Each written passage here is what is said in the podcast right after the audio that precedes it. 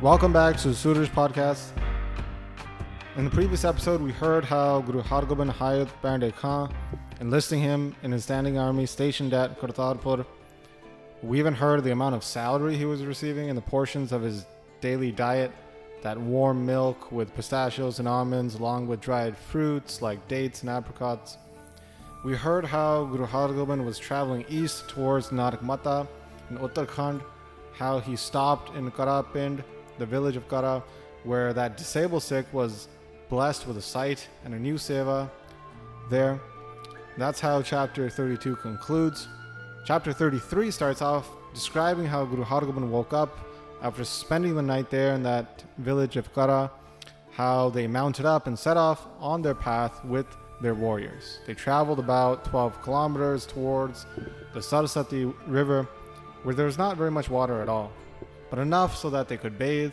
And at that spot, Guru Hargobind donated a lot of money there before heading forward for the day until evening when they would camp up again. They eventually reached the very dark waters of the Jamuna River, where they dismounted to bathe.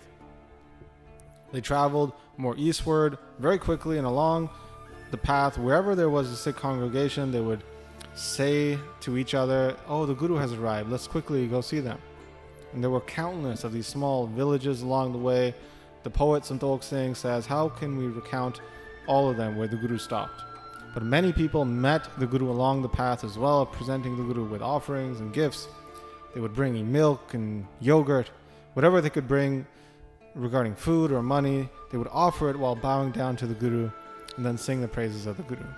And in this way, Guru Hargobind then reached Garhganga, which is along the banks of the Ganges, the Ganga River, about 100 kilometers east of New Delhi, about 200 kilometers south from Hardwar. So Guru Hargobind saw the great stream of clean and beautiful water, and he dismounted there to bathe in the Ganga, giving great amounts of money to the local Brahmins there who were maintaining the location. And those Brahmins, they didn't understand Guru Hargobind to be the true Guru. They didn't request from the Guru the gift of bhakti, devotional worship, or wisdom, gyan. Those minds who are just engrossed in money and greed, how could those type of minds appreciate or understand the great Guru? Then Guru Hargobind and his army mounted up.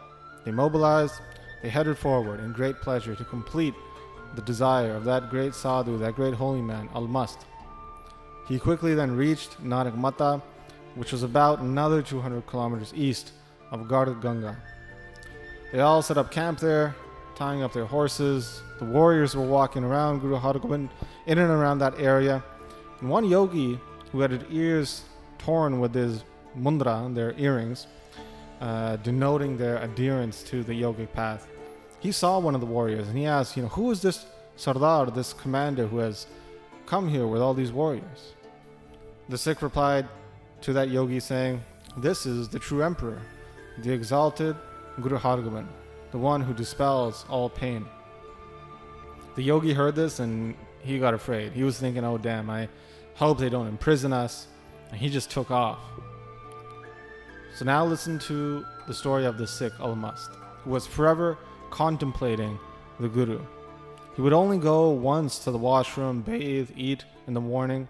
He would just do that one time in the day. And besides that, he would the whole day and night contemplate the Guru in great remembrance. He was in this meditative state since that tree associated with Guru Nanak, that banyan tree, was burnt by those yogis.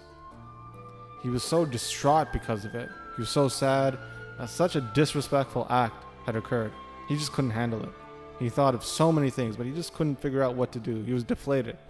He just started requesting to the Guru constantly in his mind for help. He would say, O Master, Prabhu, they have disrespected you. Please keep your nature of helping your servants. The seat of the Guru is always praiseworthy. How can it be that these guys can claim victory over us? If I could give my body away, if they were to kill me in my protection of this place, then I would do that without even hesitating a moment. But even then, these yogis nothing would happen to them. They won't care. They will just get more e- egotistical. The praise of Guru Nanak is so vast. And now, with you on the seat, on the throne, it'll reduce if these guys are allowed to continue on. And after you, what will happen? Those with such little power will be able to mess with us. Why not come here quickly to help me? This is the type of action befitting you as Guru, O Guru Hargobind. In this world, you've grasped the, both the miri, the kingly, the sovereign mentality, and you have grasped the piri, the spiritual qualities. Why would you not help your Sikhs? In the world, you are the foremost. You are the pinnacle of excellence, imbued with miracle powers, and even then, this auspicious place has been disrespected? Oh, Guru Hargobind, please protect me and this spot and dispel these yogis from this area. So, in this way, Almast was praying for Guru Hargobind's help. He had conquered his senses and was just focusing on the Guru.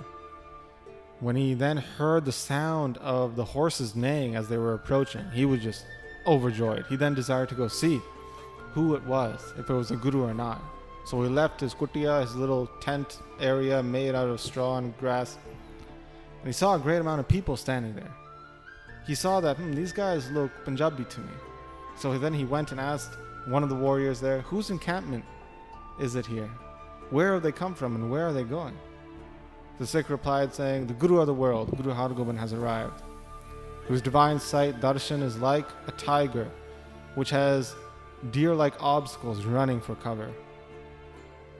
These words from the Sikh were like amrit to his ears. It was as if he was dead, but these words resurrected him. He ran towards the Guru to meet him, but in this excitement, he didn't even realize his legs were not even moving. He just fell. Guru Hargobind was standing there randomly in comfort, wearing his beautiful clothing, strapped with weapons, wearing two beautiful shoes which were covered in dust, and which were covering his lotus like feet with a reddish blush. When Almast got in front of Guru Hargobind, he bowed down like a stick, like in a straight line, dandot, and he was just filled with love for the Guru and was crying. He was taking the dust of Guru Hargobind's feet and applying that all over his face and was saying, Blessed Guru Hargobind, your glory is praiseworthy.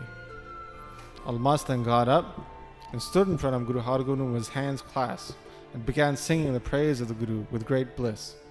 He said, Guru Hargobind, you reside in all the 14 worlds, within the hearts of everyone. You forever know every secret, and forever are in divine bliss. You have understood my inner desire and have come here. That's not even rare. This is what you always do. You have more powers than the depths of the ocean. You are the god even of the Devtas. Everyone knows this. Everyone's seen carefully this great virtue of yours, that you are forever bound by your servant's love. When you recognized Draupadi's true love for you, when she cried out for help in that court where they wanted to dishonor her, you came there and protected her, keeping her honor, recognizing Draupadi as your servant. So this is just a reference, this Draupadi reference, the story is from the Mahabharata. So Almast continues saying, Guru Hargobind, you saved Prahlad from anguish as well, killing that evil demon Haranakish, his father, who wanted to kill his son Prahlad. So this is another story which gets mentioned a lot in Guru Granth Sahib, the story of Prahlad. In the same way, you've helped Sikhs of today as well, saving them from great obstacles, like Tiloka, whose sword was made out of wood, and which you made metal.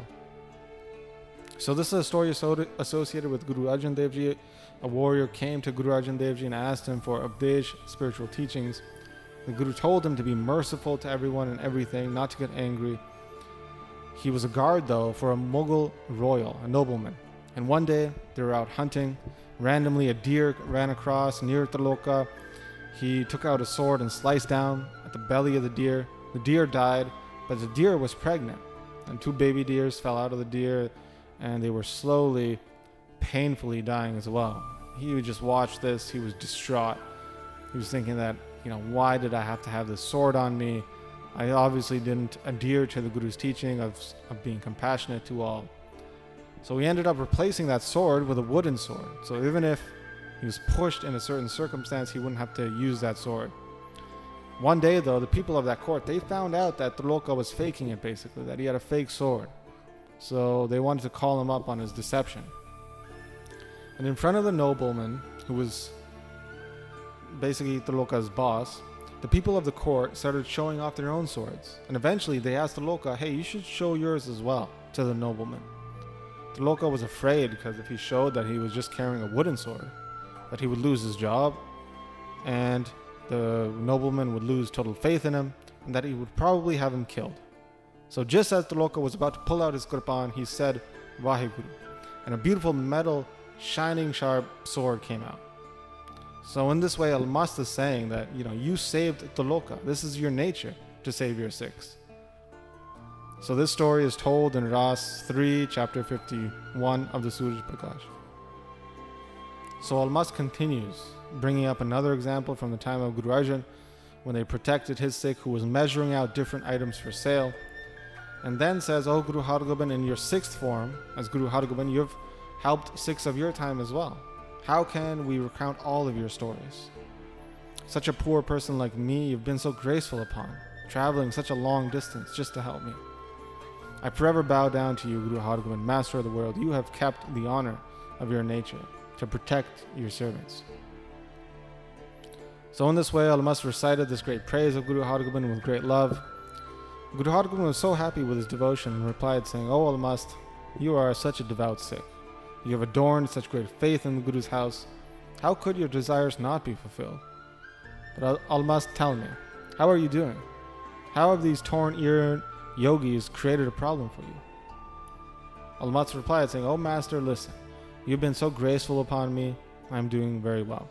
These yogis, who are forever burning with anger, have burned the banyan tree associated with Guru Nanak, and they have thrown me away from that auspicious spot associated with the Guru.